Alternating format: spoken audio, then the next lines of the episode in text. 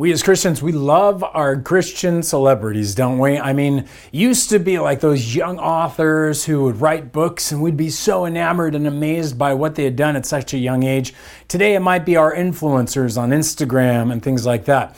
And here's the thing, man, I remember some of those young authors like Joshua Harris, who wrote that amazing I Kissed Dating Goodbye book, right?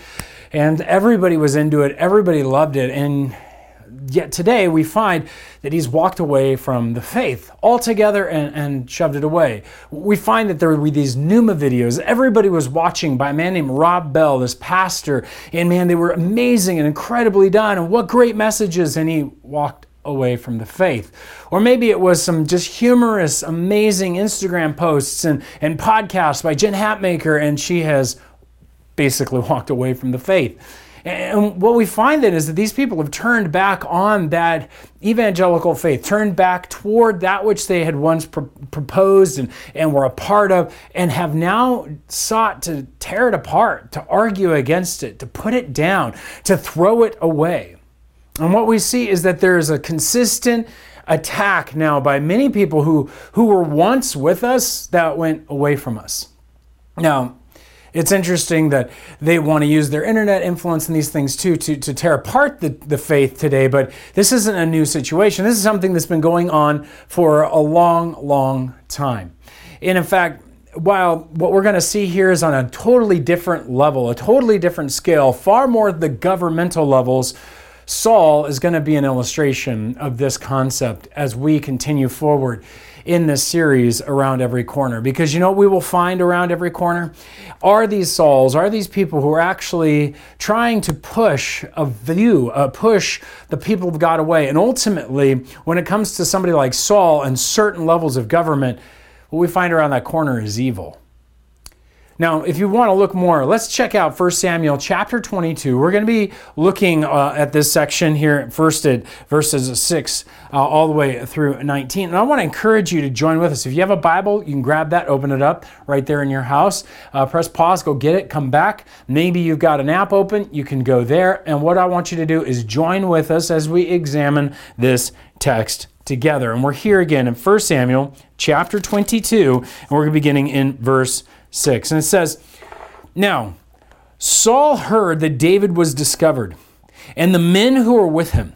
Saul was sitting at Gibeah under the tamarisk tree on the height with his spear in hand, and all his servants were standing about him. Now, I'm going to pause here for a minute because this is important. What you're seeing is a picture and it's a picture that would have been keen to any ancient Israelite.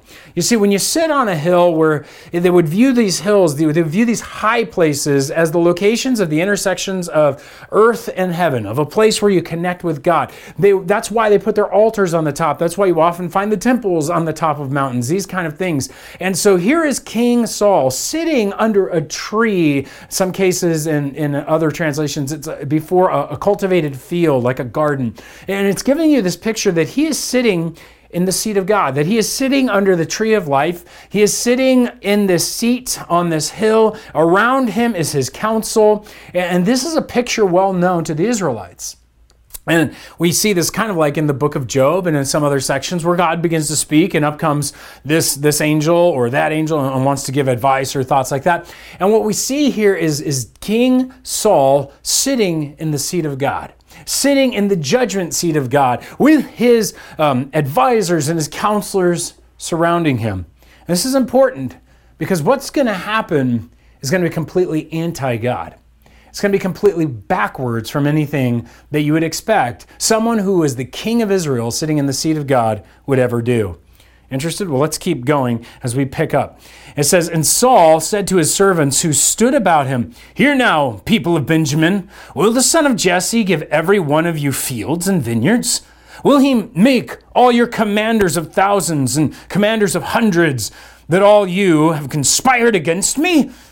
No one discloses to me when my son takes a covenant with the son of Jesse. None of you is sorry for me or discloses to me that my son has stirred up my servant against me to lie in wait as it is this day. I love this. Take a pause real quick. Notice that Saul has nothing to do with the Lord here while sitting in the Lord's judgment seat. Instead, it's all about me, my son, covenant with the son. Just none of you, sorry for me, discloses to me, my son, mine, mine, me, me, me, me, me, me. It's he is so self-focused, so self-centered, so paranoid that David wants to kill him and he's lying in wait. That what we have is this moment suddenly where everything is twisted into Saul, he's been selfish and fixated on himself. It's no wonder that he begins to berate his counsel around him, telling him, You guys are all against me. What's wrong with you people? And yet one person's going to step up. Then answered Doeg the Edomite, who stood by the servants of Saul. I saw the son of Jesse coming to Nob, to Ahimelech, the son of Ahitub, and he inquired of the Lord for him, and gave him promises, and gave him the sword of Goliath the Philistine. Then the king sent to summon Ahimelech the priest, the son of Ahitub, and all his father's house, the priests who were at Nob, and all of them came to the king. And Saul said, Hear now, son of Ahitub. And he answered, Here I am, my lord. And Saul said to him, Why have you conspired against me, you and the son of Jesse, in that you've given him bread and a sword, have inquired of God for him, so that he has risen against me to lie in wait, as it is this day? Now, interesting here because what's happening is Saul is ready to accuse King or priest Ahimelech that he is with David to murder him. This isn't how the judicial court worked. Where's the second witness? Doeg's just come up and said it. He's being accused. This is guilty before being proven guilty. This is, uh, this is full blown injustice. Doeg had made his accusations. He was there, but he doesn't talk about the fact that Ahimelech was nervous in the presence of David, was unsure about how this was going. No, Doeg erases certain pieces and certain ideas so that he could accuse the high priest, this one priest of Yahweh, this one who represents the people of God, he could accuse him of being against the king. Suddenly we have this twist where the king is just furious with the people of God. Well, it continues. Then Ahimelech answered the king, And who among all your servants is so faithful as David? Who is the king's son in law, the captain of your bodyguard, and honored in your house. Is today the first time that I have inquired of God for him? No. Let not the king impute anything to his servant or to all the house of my father, for your servant has known nothing of all this, much or little. And Ahimelech here makes his defense, right? He's telling him, I didn't do these things. I was with you. David's your dude. He's your son in law. He's the commander. He's your bodyguard. I'm your servant. What are you talking about? But Saul had not taken it. He has already made up his mind, and he's already so furious. He said, You shall surely die, Ahimelech, you and all your father's house. And the king said to the guard who stood about him, Turn and kill these priests of the Lord, because their hand also is with David. And they knew that he fled and did not disclose it to me. But the servants of the king would not put their hand to strike the priests of the Lord. Then the king said to Doeg, you turn and strike the priests. And Doeg the Edomite turned and struck down the priests, and he killed on that day 85 persons who wore the linen ephod. Doeg, right there, becomes exactly the image of what he looks like. He's a picture of Satan. He's a picture of the persecutor. He's the picture of the one who would kill us. It's no wonder his name would mean fearful one, the one to fear. Saul sitting on his seat shows himself as a as an anti an antichrist-like being who is sitting in the government seat to kill the people of God. And here now all these priests are being struck dead. They're being taken out. Because Doeg has no fear of God. In fact, what's interesting is while Saul will never say the name Yahweh, Doeg will say it, and all the priests will say it, but it's when he's enraged, he finally says, Now kill the priests of Yahweh. He is so against our God, so against the high God who rules over all things that he is ready to kill even his people. So it finishes up in Nob, this city of priests. He put to death by the sword, both man and woman, child and infant, ox, donkey, and sheep. He put to the sword. But one of the sons of Ahimelech, the son of Ahitub, named Abiathar, escaped and fled after David. And Abiathar told David that Saul had killed the priests of the Lord. And David said to Abiathar, I knew on that day when Doeg the Edomite was there that he would surely tell Saul, I have occasioned the death of all the persons of your father's house. Stay with me. Don't be afraid, for he who seeks my life seeks your life. With me you shall be in safekeeping. And here, David invites the people of God to him away from this apostate king, away from the guy who was once part of Israel and now is acting completely opposite. And what we have here is this horrific situation in which those who were once faithful become unfaithful and they get so angry, so corrupt, so freaked out, they're ready to accuse the brethren, destroy the church, and be after the people of the living God.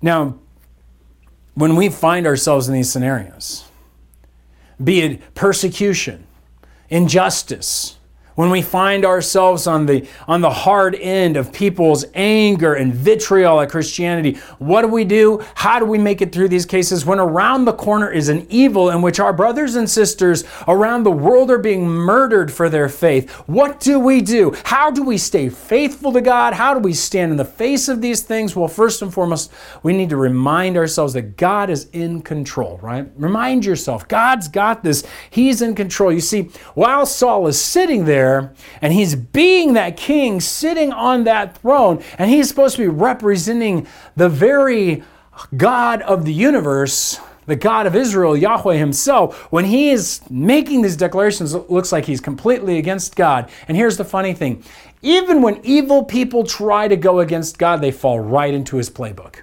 They fall right into what he wants them to do. You can't escape God's plan you fall right into his hand. It's just absolutely ridiculous because, look, God had already, through the judge, Samuel, made the declaration that Ahimelech's family was doomed.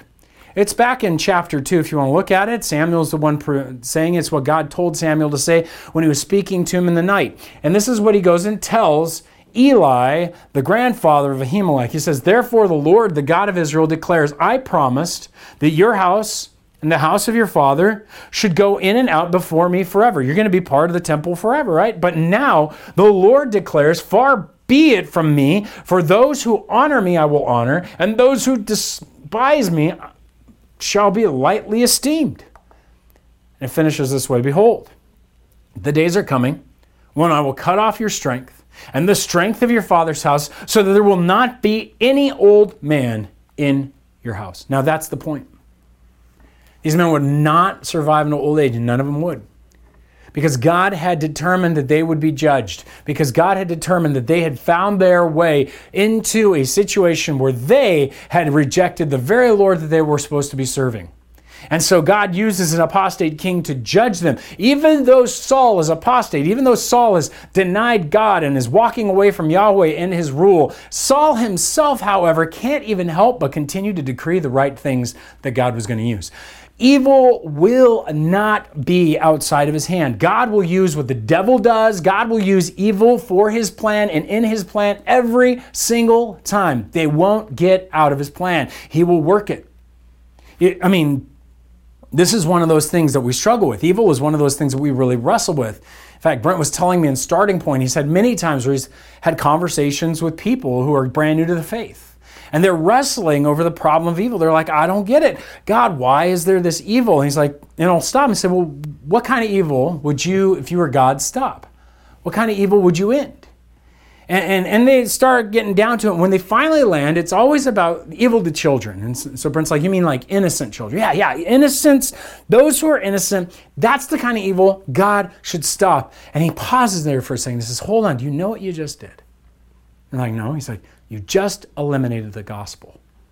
Because God allowed Judas and Israel and Rome to murder the only true innocent person that's ever existed. And when he allowed that to happen, he used it. It fell right into their hands. Judas's evil fell right into the plan of God so that he became our salvation so that he bore our sins on the cross, so that our judgment that we intended on him became our salvation. Now, that is beautiful, and that is how God loves to do these things. When you see evil, never, ever forget that God has got this. He's in control. In, the, in John's biography of Jesus, it says, Remember the word that I said to you. A servant is not greater than his master. If they persecuted me, they will also persecute you. If they kept my word, they will also keep yours. And his point here is that we shouldn't be surprised by evil when it comes to us in persecution. We shouldn't be surprised by evil when it hits our family because Jesus already promised it. In fact, what he promises us is that it makes us identify with him, as we'll see. And this is the key that we want to remember. It's been told to us ahead of time. God's got this. It's not a surprise to him, it shouldn't be a surprise to us. And it shouldn't be a surprise as the spiritual powers of this world use people around us, use and influence and lie to humanity to bring about large movements that are always against the gospel. Because those spiritual entities don't want the judgment day to come. They're going to use the people around us and the powers around us first to slander like Doeg slandered. Man, all those slanders that you're a hater and you can't stand people who are LGBTQ, or you're a hater and you can't stand people who are who are just sleeping around, and you're a hater because you don't like people who aren't like you. You know, what a lie that's been propagated on our planet. Or the idea that Christianity, that's just a white man's religion, and you need to understand. And I'm like, Jesus is Jewish. And these are the pieces that begin to poke out there as they begin to slander, calling him stupid. You, you believe in fake science. And what's your problem? And look, sometimes we've given into these tropes, sometimes we've fallen into these things. But the slander that's been created in many cases is exaggerated and bought in. Why? Because spiritual powers long to stop the gospel. And we're going to see it through people like us. There's evil in this world that's perpetuated upon the church. Second, maybe it's injustice. We see these kinds of injustices. I mean, Jack the Baker um, from Colorado, if you know about his story, he was he would he would serve anybody. But when he was asked to do a wedding cake for a gay wedding, he was like, I can't do that. It's against my faith. I can't endorse that. These are art pieces because he just doesn't bake a cake. He produces an art piece out of his cake. He's a cake artist. They sued him. He went to the Supreme Court and he won. And when he came home and he finally began to reopen his business for the first time, intentionally a lawyer who was transgendered walked in and said, I want you to do a cake for my coming out. And he said, I can't do that according to my faith. And he sued him and he's back in court again.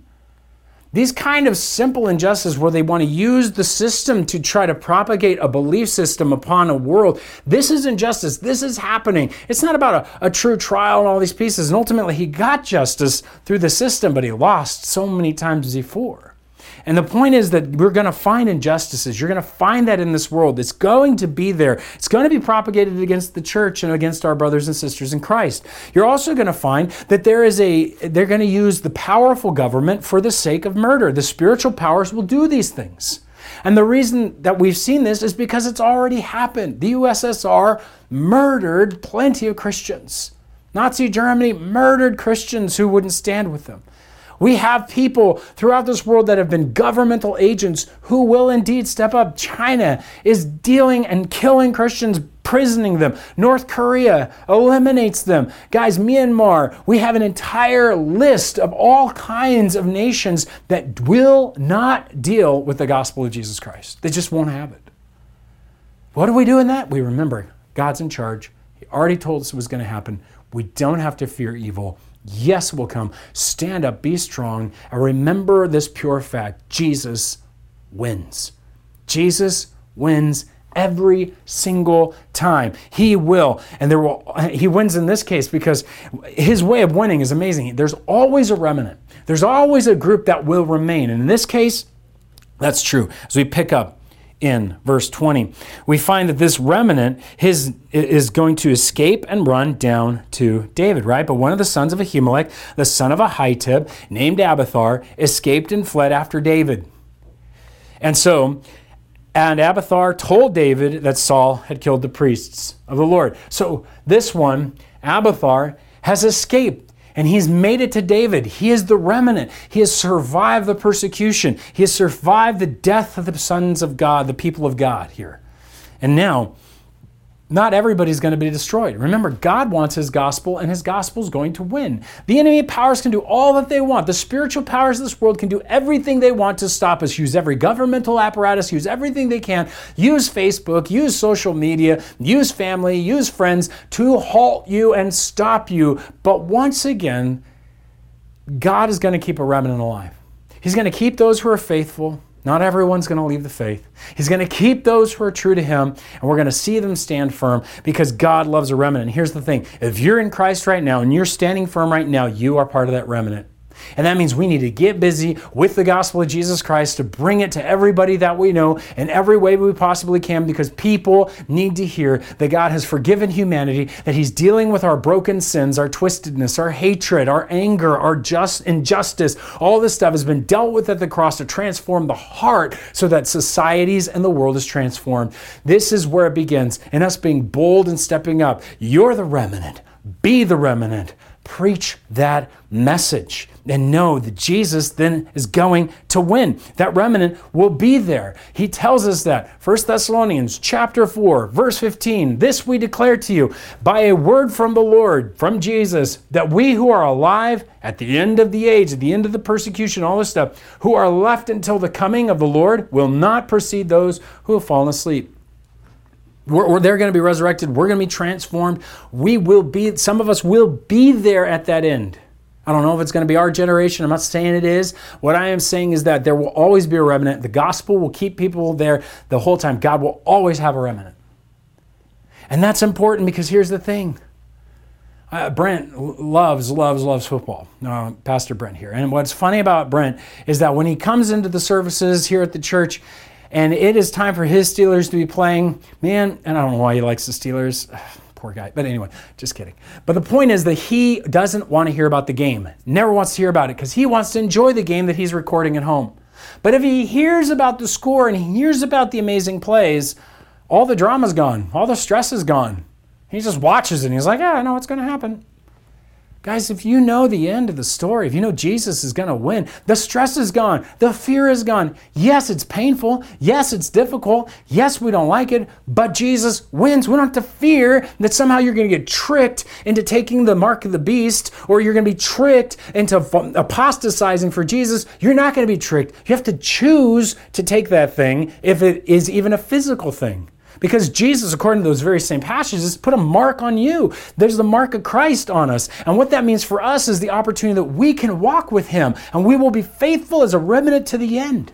That means you stand firm, you preach the gospel, you get it out there, you stand for Christ. Because evil is not a sign of our rejection either. either. If we're being persecuted, it's actually a sign that we are connected with Christ, that He identifies with us. And it's not going to remove him from us. They can't take Christ from us, right? Who shall separate us from the love of Christ? Shall tribulation or distress or persecution or famine or nakedness or danger or sword, nothing shall separate you from the love of Christ. Not powers or principalities or, or, or demons or any other thing can keep you from that love of Christ. It is yours to have. And that means something important that we need to be the people ready to deal with evil by knowing He wins, knowing He doesn't remove us, and then we can rest on God's character. We can rest on who He is. David, in reflection to this event, of this, of this wicked, wicked man killing the priests of God, Doeg doing this, he writes Psalm 52.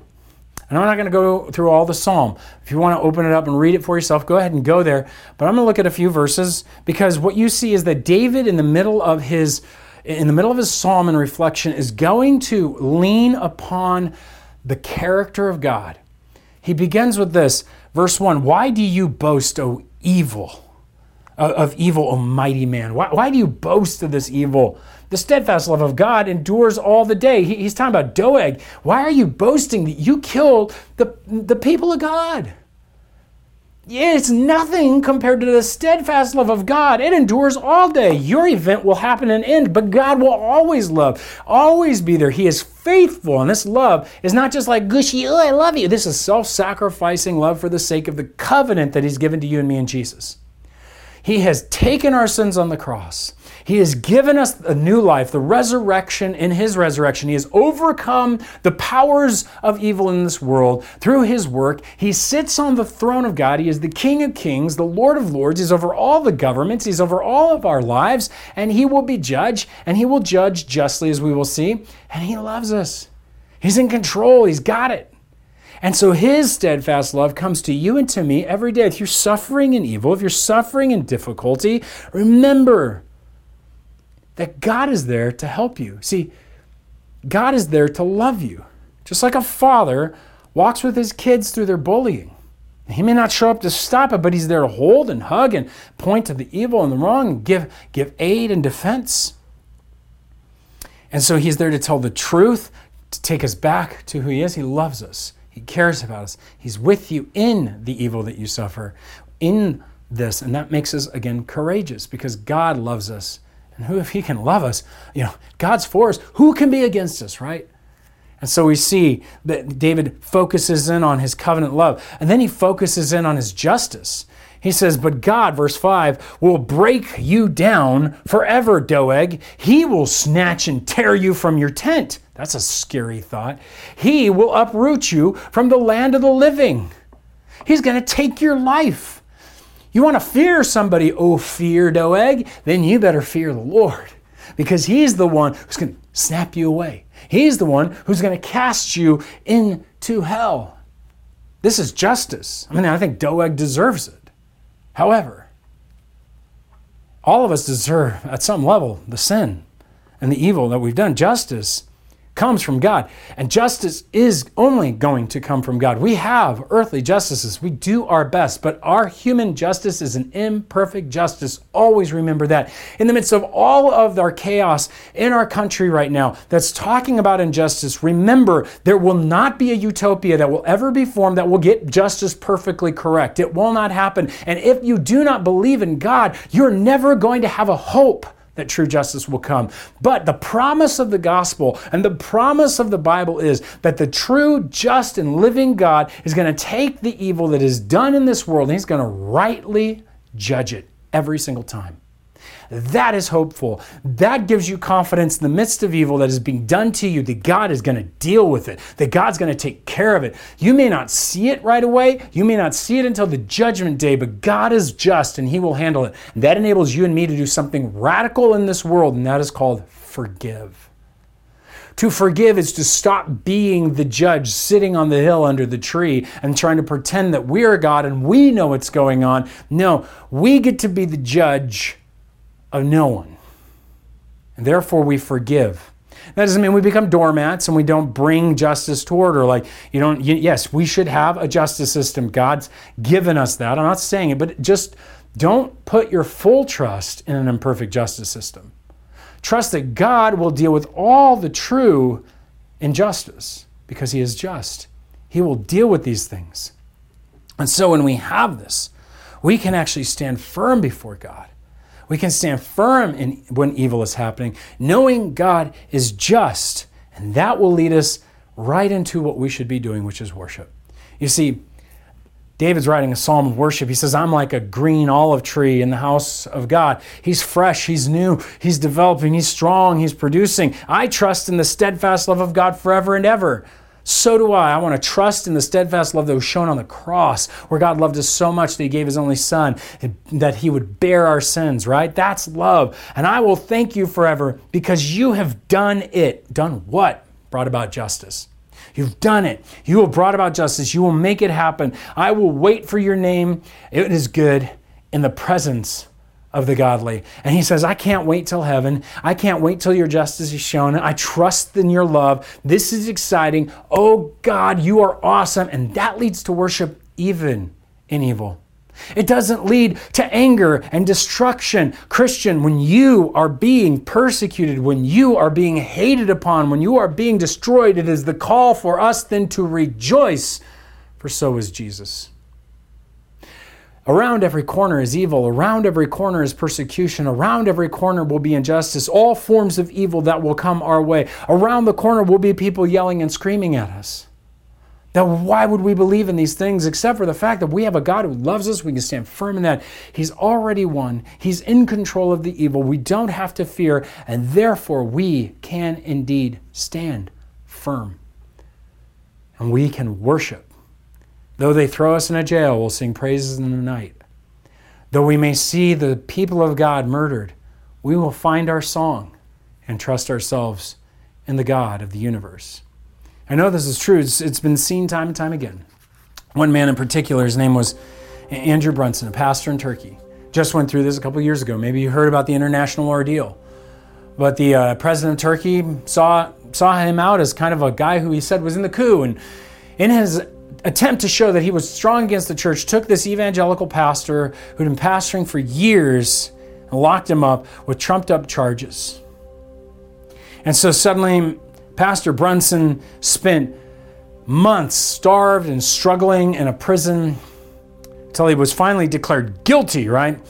But then released from Turkish custody because of the pressures from the United States on October 12th in 2018. We have a man, a, a brother in Christ, who went through this very kind of action. And he wants to get back out there to preach the gospel. He so desperately wants those people to know Jesus because that's the point. Guys, we are a people who will face persecution. If Jesus did, you're guaranteed we are going to walk around the corner and find evil. How do we respond to it? Remember, God's in control. Remember, Jesus is going to win. And we can trust God's character every step of the way through it. And I pray that will encourage you in this time as we come, come around every corner to something different.